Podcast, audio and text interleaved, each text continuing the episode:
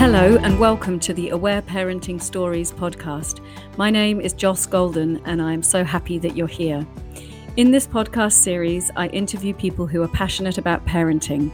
We talk about many things to do with parenting and motherhood and explore the joys and challenges that we all face in our families.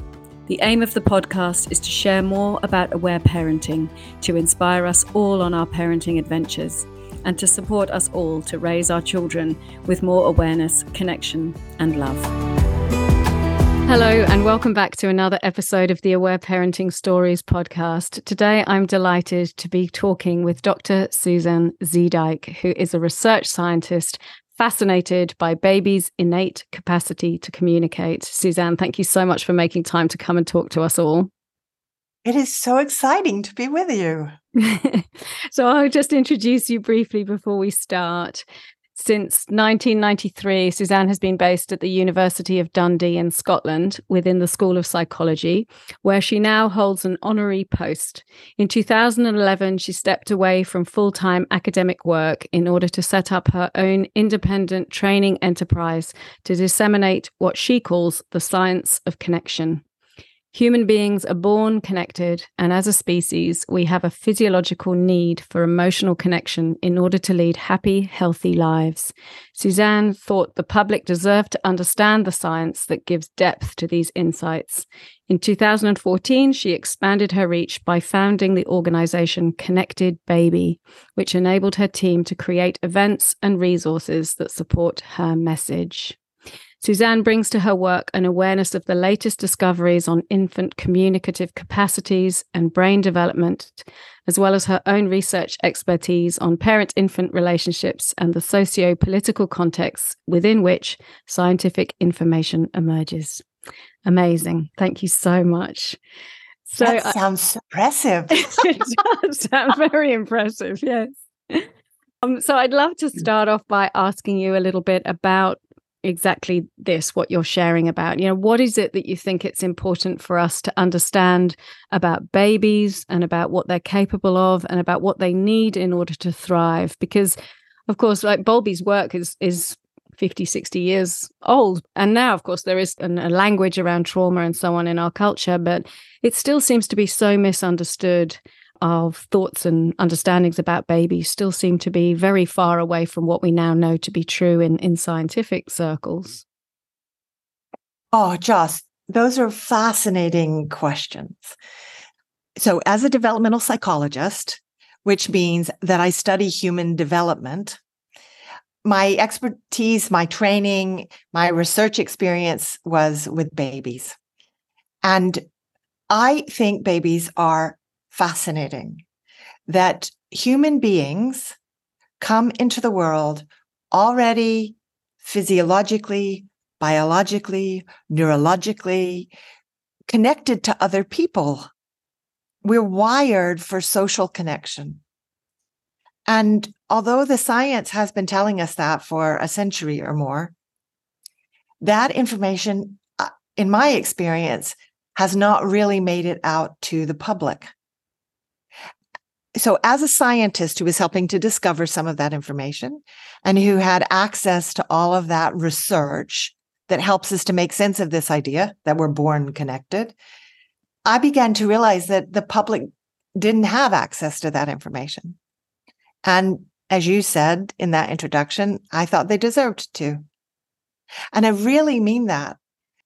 It, okay, if I, as a scientist, am discovering things about babies that parents don't have access to and health visitors and early years workers and teachers and social workers and grandparents and aunts and uncles and the managers of supermarkets where children have meltdowns. If those people don't have access to that information, what am I doing it for? So, what happened to me after about a career of about 25 years as a scientist was that I began to get really frustrated by this dilemma that I didn't think this the science was reaching the wider public. And after a bit, it became a moral question for me. If if it could not reach the public, I needed to do something about that. And so in 2011, I stepped away from a full time academic career, which is ironic given that I had spent my whole life wanting to be an academic since I was a little girl. But I stepped away from that in order to figure out how you translated this information for the public. And I love it. Mm-hmm. I love it because people are fascinated by it. If you can make that information, if you can offer in a form that doesn't feel scary and doesn't contain big, scary words, because very often science has big, scary words in it.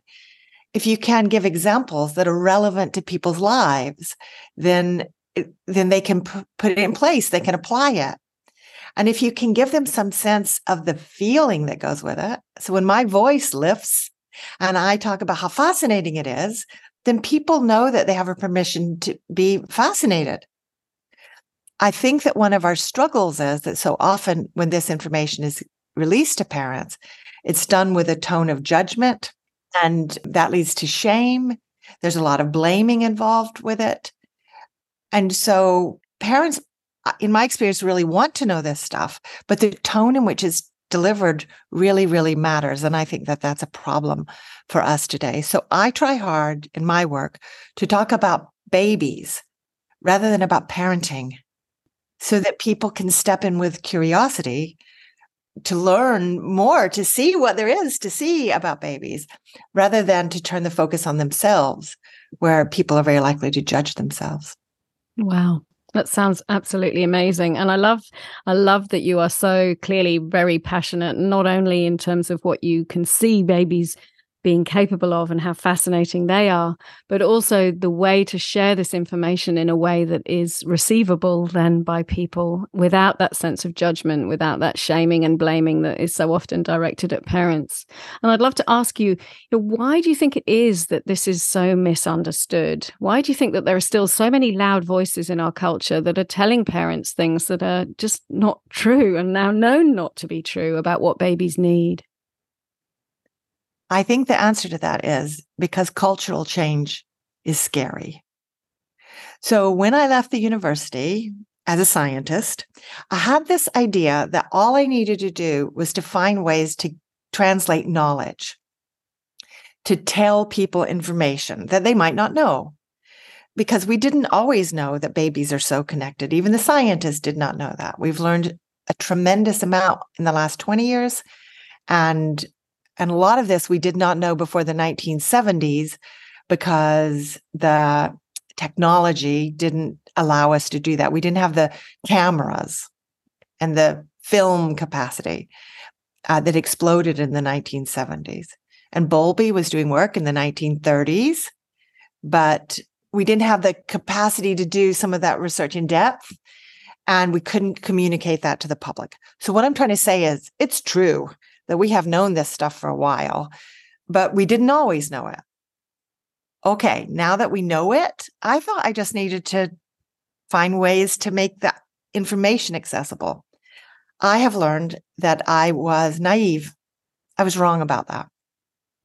In my decade or more working with the public, I've learned something much more important. It's one thing to know this stuff. It's another thing to feel what it's like to know this stuff.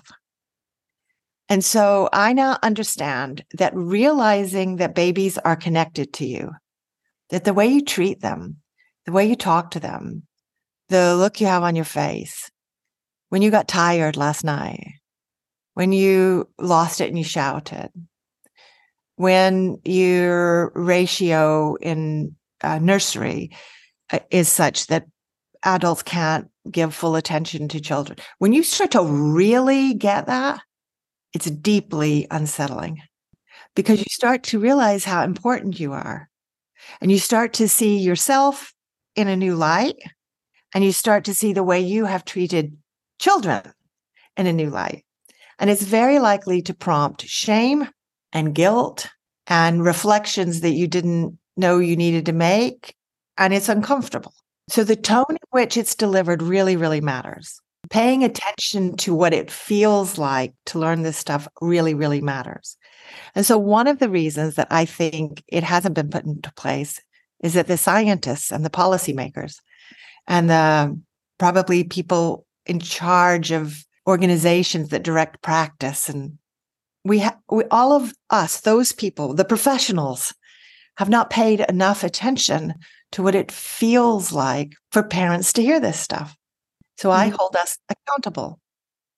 But maybe part of why we haven't done that is that it has the same impact professionally.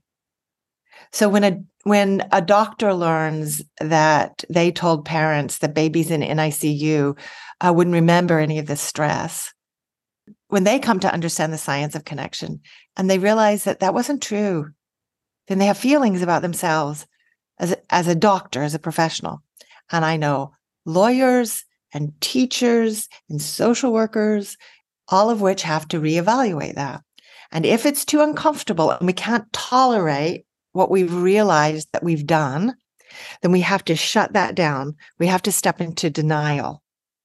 So I find myself talking a lot about denial these days, about why it serves us, makes us feel better, about who we are, makes total sense, but it doesn't help our children. So I think as professionals, as people who want to make change, as people who get it, as parents who've been able to travel that journey and got to the other side of shame and guilt, because it's entirely possible to do as long as you have some help with that. I think you need something called fierce curiosity, which really helps you through that unsettled time. I think if we could better understand the function of denial, we would understand why a lot of this information is resisted. Mm, yeah, that's fascinating too. So, what do we now know about babies? What would you think is most helpful for, for parents to know? Oh, another great question. Three things, I think. One is babies arrive already connected to other people. And I can spend hours just helping, like reflecting. Like it becomes fascinating to think, what does that mean? So let me give an example, which is likely to be uncomfortable. In the womb, babies can already hear the voices of the people around them. Is that not fascinating? So, a baby is born already knowing who's in their tribe. They know the sound of their mother's voice because she's there all the time. If daddy's there every day or the other mummy's there every day, then they know those voices. If auntie or grandma or uncle or granddad or big brother or big sister, whoever is there on an everyday basis, the baby can hear those voices. And the sound of that voice gets woven into the neural pathways in the brain. And I'm like pointing to my forehead as I say this for us to think, oh my God, that's woven into the way the baby's brain is developing before they're born. And so when they're born, and you speak to them, basically the baby goes, Oh, hey, oh, I recognize your voice. I've been waiting to meet you. That's what your face looks like. The baby remembers you. It's remarkable when you have time to think about it. It's profound. It's profound. Babies know who is going to be in the world. So realizing that that's what connection means is profound. I really think it is profound to think that that is how wired for connection we are. Yeah. Okay. If that sounds fascinating, I'm delighted. If you can think, oh my gosh, the baby knows my the sound of my laughter. The baby knows the oh. songs. I've been singing. So I think that's really profound. That babies come into the world with the capacity for connection already woven into their biology. That means that if you get that idea, you can go, Oh my gosh, the baby knows the sound of my laughter. The baby knows the sound of the songs I've been singing. Oh my goodness, the baby knows the sounds of the soap opera that I watch three times a week. The baby knows that soap opera tune. And that feels joyful and pleasurable and makes you feel connected to the baby yourself. All of that's lovely. And that's what I mean by connection. But once you get it, there's the uncomfortable side of it. That means that if you cried a lot during your pregnancy, or the baby's developed in a womb in a household where there's a lot of shouting and screaming, maybe domestic violence, then that's been wired into the baby's brain too. And that's scary to think about and to realize. And so when you really get it, it's always unsettling. So the first thing that I think is really helpful to know is just this idea of connection, but you need to walk with people while they really get it. I could give lots more examples and we might come back there. The second thing that I think is really valuable for people to know is that babies then go on to develop on the basis of the experiences that they have of other people because they're born connected. So the way you treat your baby becomes wired into their biology, into their stress system, into when they get anxious and when they calm down. It becomes wired into the neural pathways in their brain that will continue to grow. It becomes wired into their expectations about how the world works and their predictions about how social relationships, you know, communicative exchanges. Is that not fascinating? That the way people treat you becomes wired into your biology at a time before you will have any conscious memory of that. So before a baby can walk or talk or consciously remember, they have already worked out how trustworthy the world is, how trustworthy other people in the world are. And that's become woven into their biology. And the shorthand word for that is attachment. So, and that's where it really feeds into the trauma stuff that we now know is that the way you are treated has an impact on your biology. And very often, the way children are treated turns out to be in ways that are scary for them. And so we can come back to that if we want. But the third thing that I think is really valuable to know now that I've wound everybody up, I hope everybody listening to this is unsettled. I'm trying to unsettle us so that we pay more attention. But I'm also trying to talk about the fact that I'm uh, purposely unsettling us so that that reduces the fear and so that people can get curious, fiercely curious about this discomfort that I've created and then step into it with curiosity. So the third thing is a total relief. The most important thing I think we have learned about the attachment process is something called rupture repair that if there are moments of rupture with your baby, with your child, with your partner, with your colleague, with a shopkeeper, the repair, the rupture is not what matters most in terms of long-term outcomes. Although that may be unsettling and uncomfortable in the moment, what matters most is the repair. Because then you learn that even if things are uncomfortable, it's not devastating. Mm. Even if you feel abandoned in the moment, they haven't abandoned you forever. But even if you feel uncertain and scared, they'll come back and comfort you. So the most valuable, like practical insight that all of this is gives for parents is that if you learn how to make up, if you learn how to say sorry, if you learn how to come back and say, I missed your feelings there, honey, tell me again then all the moments that you do miss won't matter. What matters is repair. And for lots of families, repair doesn't come easy. So it may not be something that happened in your family or that your parents could teach you, but it is never too late to learn. Mm-hmm. And knowing that one thing that repair matters more than rupture. Or sometimes I put it this way making up matters more than messing up. Once you know that, then you can feel relief about all these other scary things that we've learned and that I've talked about.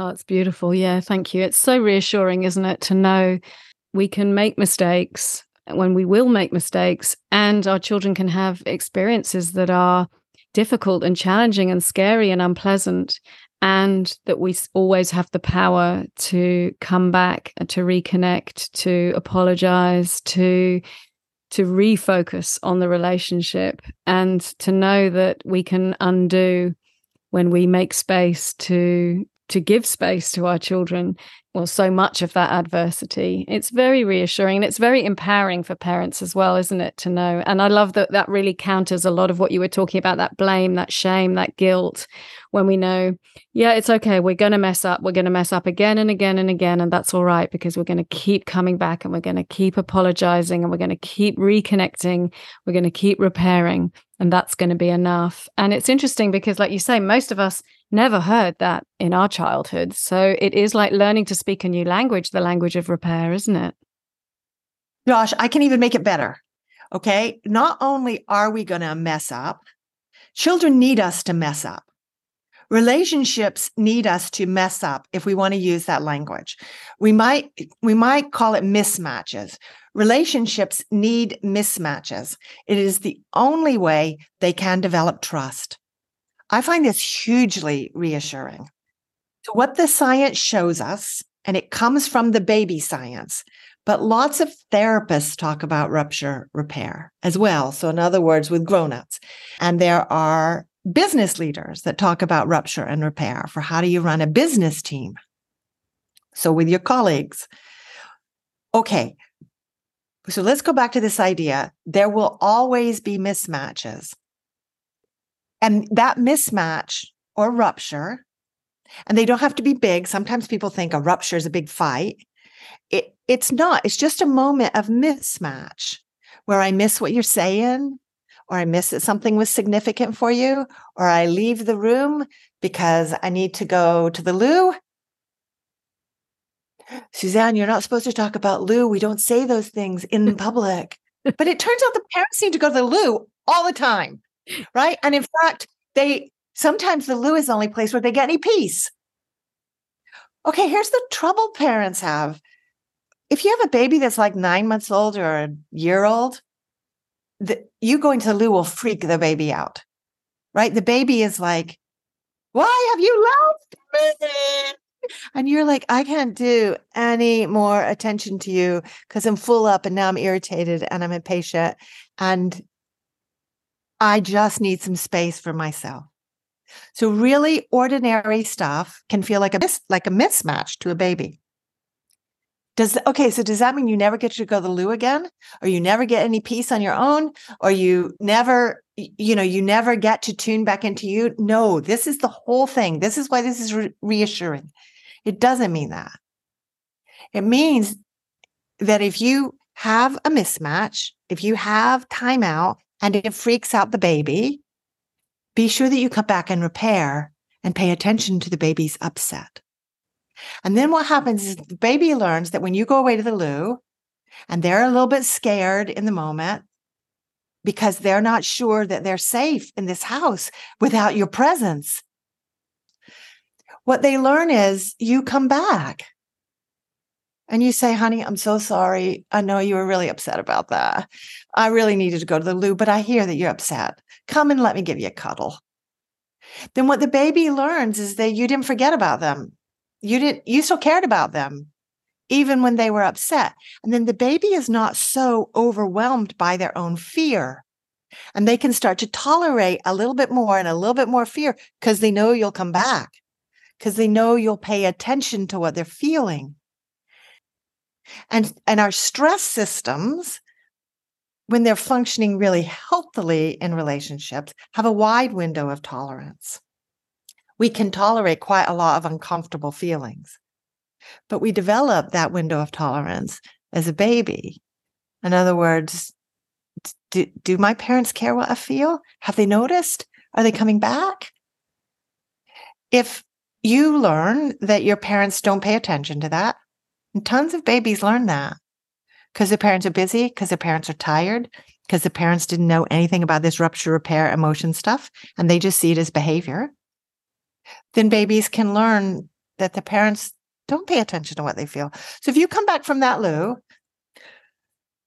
you might say, Oh, honey, I'm so sorry. I know I can hear you're scared. Let's have a cuddle, which is what I just described. Or you might say, Will you knock off that behavior? There was nothing to cry about. I just went to the loo. I get that lots of parents are frustrated by babies who cry and they see the behavior. They don't understand that underneath that, the baby's crying. So both babies have been left and they're scared. But the one where the baby gets to make up will develop trust in their parents. And the one where the baby doesn't get an opportunity to feel heard and there's no making up develops anxiety in their biology. And then they carry that with them. And I'll be frank, your teenage years are going to be harder if your baby learned not to trust you. So if we could talk to lots of parents to help them know this about the babies, then they can develop that in the time in which babies are really learning those. And you're not going to have to try to relearn that in later years. And if you didn't get this when you were a baby, then you'll need to learn it in your adult years. Mm. So hmm. I just think people deserve to know it so that we can do it when babies are at the at the best place in life in order to receive that experience and build it into their biology. Yeah, that's beautiful. Yeah. It's a really integral part of the aware parenting approach to be talking, to be communicating, to be explaining and giving information to our babies, and this piece around connection and listening to their feelings and allowing them space to cry with our loving support and our attention and our listening. Yeah, tell me all about it. Tell me more. That was really hard. I'm here. I'm listening. You're safe. And how that then supports our babies to to understand and make sense of the world and to feel this sense of safety and trust and connection and that they're they can then release the the anxiety and the stress and the distress and return to the state of balance and calm so i loved how you described that just let me add one other thing then. One of the reasons that it's hard for parents sometimes to do that is that they themselves get overwhelmed by the baby's crying. It's totally understandable. If babies cry a lot, it's tiring. Babies are really demanding of your attention. They're like all the time, they want your focus. And if they can't manage their own feelings, which they can't, they need you to handle their feelings. Being a parent of a baby is exhausting. So, f- from that really compassionate place, if we can then get curious about is meeting my baby's needs overwhelming for me? It can trigger real shame. Oh my God, I can't comfort my baby. My baby doesn't calm down when I oh, when I cuddle them. Maybe I'm not very good at this. Maybe my baby, maybe my baby doesn't like me. All of those thoughts you know, like circle like sharks in the subconscious. And we may not even know that we're feeling that, but it triggers a response to our baby's behavior and our baby's feelings. And then we're not able to, to help the baby because we're feeling overwhelmed. Mm. And so understanding that we will be triggered by other people, including our own baby, I hope helps us to be a bit more forgiving and a bit more curious and to know that that's normal. And then if you can get, if you can step into that with fierce curiosity and go, okay, so what kind of help might I need so that I don't feel accused by my baby? So that I don't feel so upset by my by wondering am i good enough at this?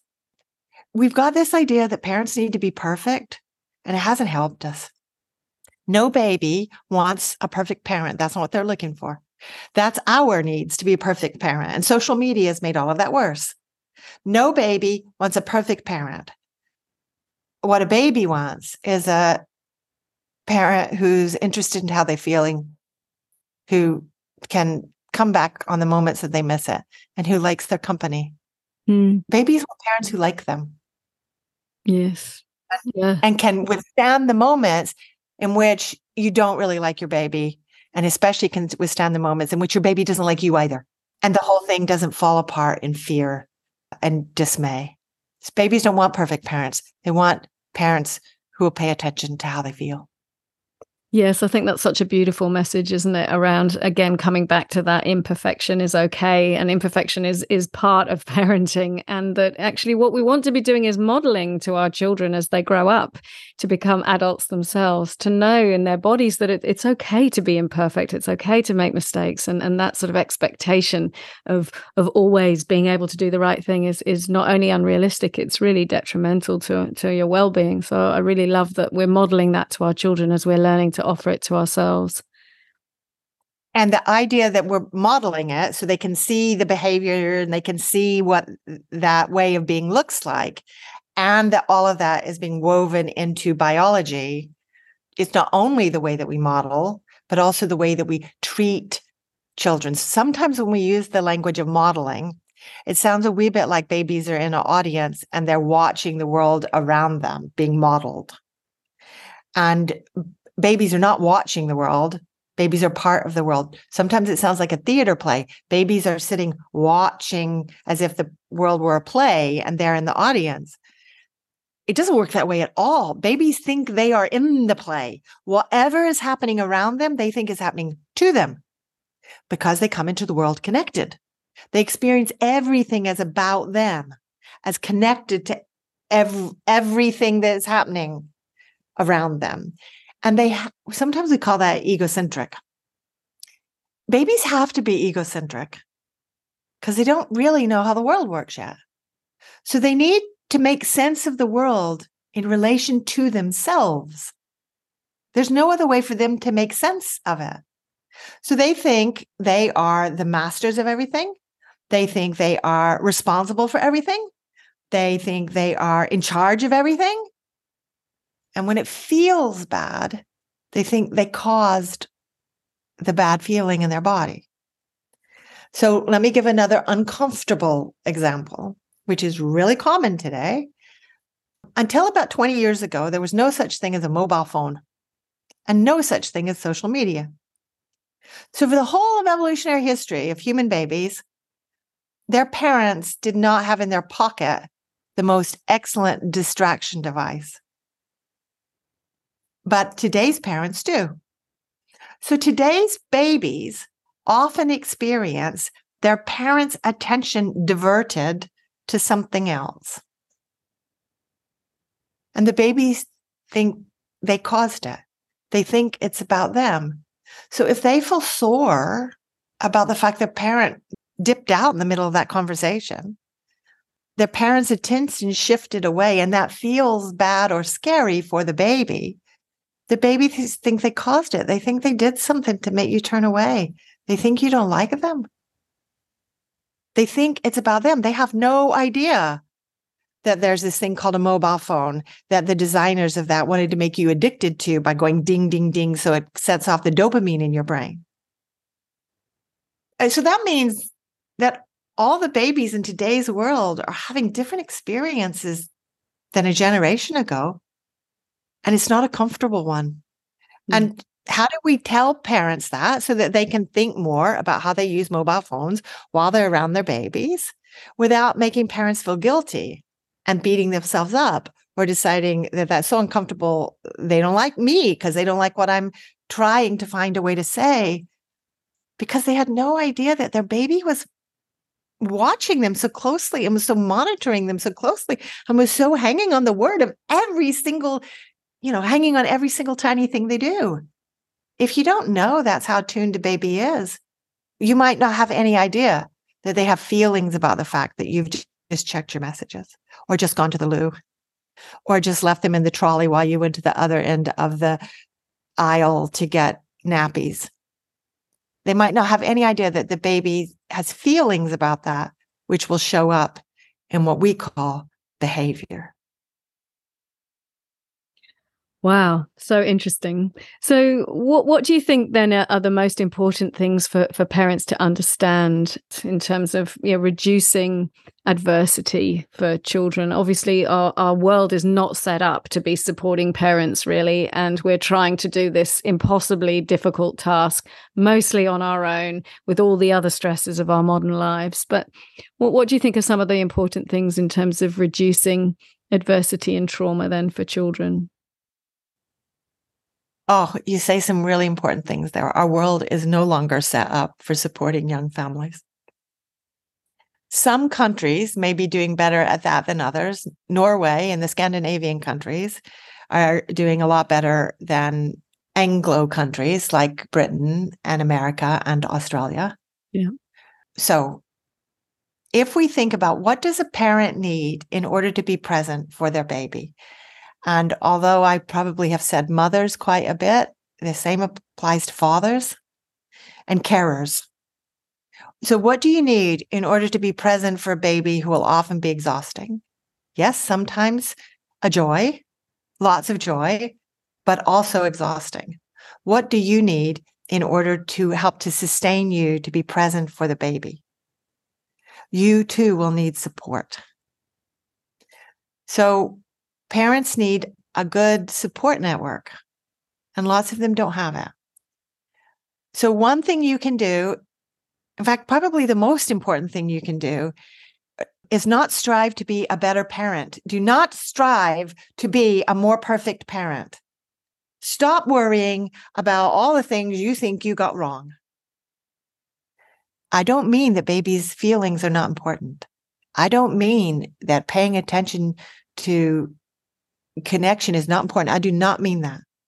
But what I mean is that piling more pressure on yourself is very likely just to make you feel worse and t- more tired.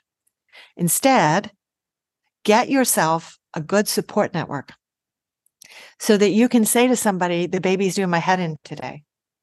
So that you you might trust them enough to say, do you think I've got enough repair going on when you when we had tea with me and the baby last week at the ca- at that mm-hmm. cafe? So that you hopefully will have people who will come in and cuddle the baby sometimes when you need to go for a sleep. All of that used to be part of the way in which tribes supported new families in raising babies. It, in traditional cultures, which we all were once early in our evolutionary history, tribes raised babies, not nuclear families. There were lots of pairs of arms to help with babies. In today's world, in our neoliberal world, where we ask parents to go out to work, to give their babies to childcare, where very often the ratio may not be great, and where uh, it can take the baby a while to come to trust these new people, and where lots of people don't know that a transition period is needed so the baby can decide whether these new people are trustworthy or not. When we just see childcare as a service and not another relationship, the baby thinks it's a relationship the world that we're living in now doesn't support parents in the way that they need supported so that they can give care to their babies. So understand that you are doing something that doesn't work in today's world. And then if it feels hard, you'll know why. And then figure out can you put that in place for yourself? How can you get yourself a network? And secondly, what can you do to be more self compassionate to yourself? So trying hard to take care of your needs for sleep, of, of your needs for connection, of your needs to have your favorite ice cream. If you are able to take care of your own needs, then you are less likely to feel overwhelmed by the baby. Mm. And figuring out what that looks like is different for every family and for every set of parents. I hope it feels empowering for parents to hear you are allowed to figure out what works for you. And not everybody will thank you for that. Some people will feel offended. Some people will feel guilted because you're not doing it the way they're doing it. But you are allowed to figure out what works for you. And if you pay attention to the baby's need to have their feelings heard, and you keep in mind that there will be mismatches. And as long as you've got repair, you'll be okay. Mm. It's such an empowering message for parents, isn't it? To to say, you know, no wonder it's hard. No wonder it feels impossible. And to have encourage parents to be more compassionate with themselves about that.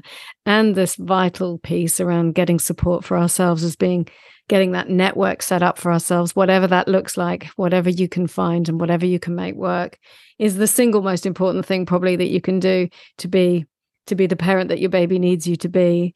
I, I really love that message. I think that's really nice, and the importance of caring for ourselves in the process, because so often we that's we just totally neglect ourselves in that, and then of course you can't give from an empty cup, and it's it just doesn't work, does it? So I really love that message. And it's not just partly we end up doing that because so often the message is here about it becomes what should individual parents and individual families do? When really, to go back to your point about the world, we need to set up a world that supports parents in doing that. So we need a collective approach to this. We need to think about communities. We need to pay attention to how exhausting poverty is or how exhausting a work schedule that doesn't that uses up all your energy is or what it's like to have childcare where you feel blamed as a parent rather than supported as a parent. What if we called it family care rather than child care? That would change the way we all oriented to it, including the staff in those settings. So I don't always know what to do about changing the collective around individual families. But it feels really important to me to make the point that our core problems are not the individual families are not somehow able to attune to their babies. It's this much wider uh, economic, social context. And we need to place these problems within that. I love that. Yes. Thank you for saying that. I think that's really, really important. I'm aware of the time, so I don't want to keep you too much longer, but I would love to ask you you talk about how connection matters at every stage of life, from babies right through to seniors. What would you like to say about connection that you think is important to understand? Okay, I'll say something that I think is both fascinating and unsettling, which I, I mean, that's just my mantra the trust that you learn as a baby in those early years before you can walk or talk or remember, the expectations that you come to have of communicative exchanges, what relationships feel like, and then the way that becomes wired into your biology. That's called attachment or attachment styles. That stays wired into your body through the whole of your life which is fascinating and unnerving. Now, I don't mean that if it's if it's problematic, if it's scary, if it's uncomfortable, I don't mean you can't make it better. But unless you do something to make it better, it stays in your body. And particular kinds of experiences or settings or situations or people are likely to trigger that. So if you have some core anxieties about relationships and you're in a setting or a relationship that triggers those patterns in your biology, then they're still there. So for some people, a parting is really scary. So if we go back to the uh, the story of the baby in the loo, there are lots of people who are now made unnerved because they don't get a reply to their text. So if I turn that into funny story, let's say you're now in love and you've moved in together and you text your partner and you go, I'm texting you, darling, to tell you I love you. Kiss, kiss, kiss, kiss, kiss. And you don't get a reply. Hi, darling. I, I texted you 10 minutes ago. Did you get my kiss? I hope you uh, did you get my text? Hope you have a great day at work. Kiss, kiss, kiss. Did you get the text that I've been sending for the last half hour? I'd really love to hear from you. Kiss. And three hours later, I'm glad you're laughing. I'm trying to make it a funny story. And here's the thing there will be people listening to this, they recognize that. So that three hours later, by the time you finally hear from your beloved, you are so filled with anxiety about that silence and that gap and that absence. And your body has decided that they have forgotten about you, you've been abandoned, they don't love you anymore, and they've ignored you By the time they get in touch, you're in a really different place and you may well explode with anger. That's an attachment style. Weathering those absences, those gaps is too hard for your body. Now your relationship is on the way perhaps to ending if your partner can't make sense of what they experience as extreme behavior.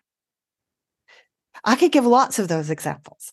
I'm trying to give one that sounds a bit silly, but is real for lots of people and didn't exist before texts and phones.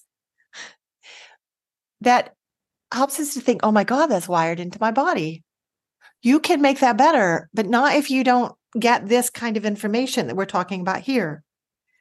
And then, if we move all the way to the senior years, here's one other fascinating bit of information that I wish more people had. We now know that with dementia, the symptoms of dementia, the behavioral symptoms, often map on to the attachment styles that you developed as a baby. So it's still in your body. And if we made that information available to the people who work in care homes and to the families who are coping with the terrible situation that advanced dementia is, they would be comforted and they could provide comfort. They would know better how to provide comfort to the person with dementia that they're caring for. So you could comfort the, ang- the anxieties or you could make better sense of some of the shutdown if you realize that this is about emotional anxiety, about their experiences as a baby. It's a whole new world that opens up in, in terms of dementia care. There's lots of research that now makes sense of that, those early connections, but people in care homes don't get taught this. And people in families don't have access to it. So the thing I would just say about connection is that it becomes wired into your biology and it lasts through the whole of your lifetime, which is why paying attention to babies' feelings matters for the whole of their lifetime. It's profound. It certainly is. It certainly is. Wow. Gosh, thank you for sharing that. That's really powerful. Is there anything else? I mean, you obviously can't share all of your knowledge and wisdom in a one hour conversation, but is there anything else that you would like to talk about that we haven't mentioned so far yet in this one? Uh, when people ask for advice, I often don't like giving advice. But given that I've now dropped that in myself, if people here want advice, uh, the one piece of advice I would give is laugh as much as you can. Laughter is like a repair. When you're laughing in a relationship, you can't be scared. Your body no longer thinks that saber-toothed tigers have snuck into the room are going to eat you. Your body moves into a teddy bear state because you're relaxed and connected to the people in the room with you. You don't laugh in the middle of a fight. You laugh at the end of it when you have time to reflect on what happened. So pay attention to laughter, stoke that in your family, have jokes at the table as a regular ritual. We treat laughter as sometimes something obvious and sweet. We don't really think it's really important, but laughter is what will act as an umbrella over all the difficult times. And if you have a bank of laughter behind you, you'll be able to take out some of the investment that you've made in the times that are hard.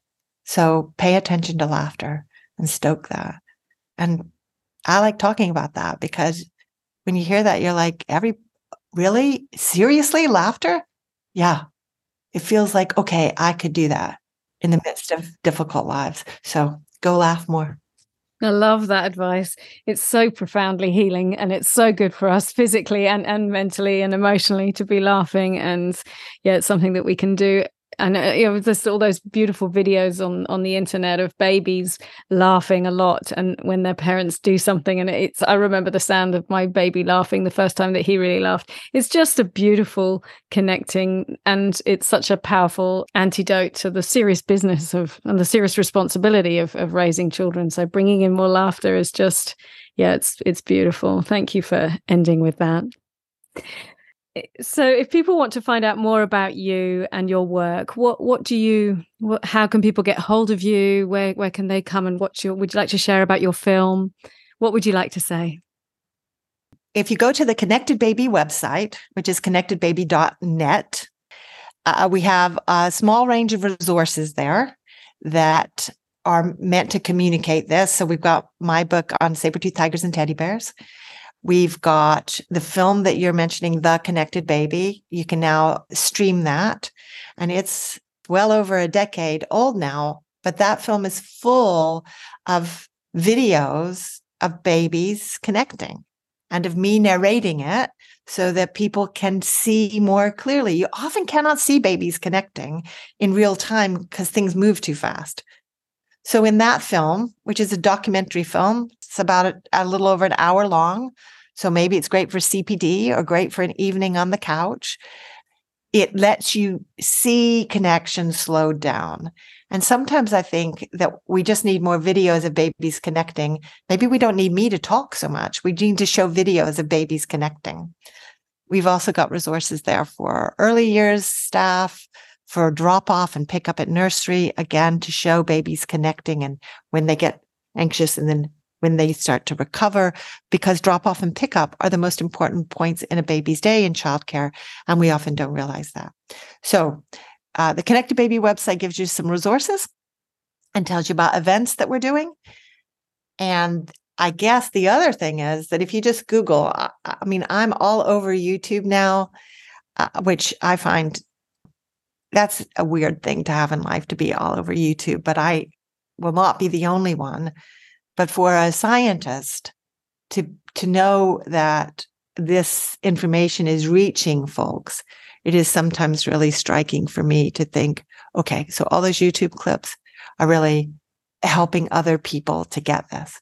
So if, if you want to hear more from me, just have a Google and you will find me talking about all, not just babies, but talking about trauma, talking about adult experiences of all of this and trying to help people to realize that I'm not just talking babies. I'm really talking about the impact of childhoods rather than people who are in those childhoods at the moment. In other words, people can think children, yeah, yeah, yeah. That's not, I don't work with children. But if you spend time with other people, they were all a child once, and we all have the impacts of what happened to us there. Oh, thank you so much for making time to come and talk to us and share some of your knowledge and expertise on this. It's been a really, really powerful and interesting, fascinating conversation. So I'm very grateful to you. Thank you. Thank you so much for having me. I it's been a great conversation. Thank you for joining me on Aware Parenting Stories.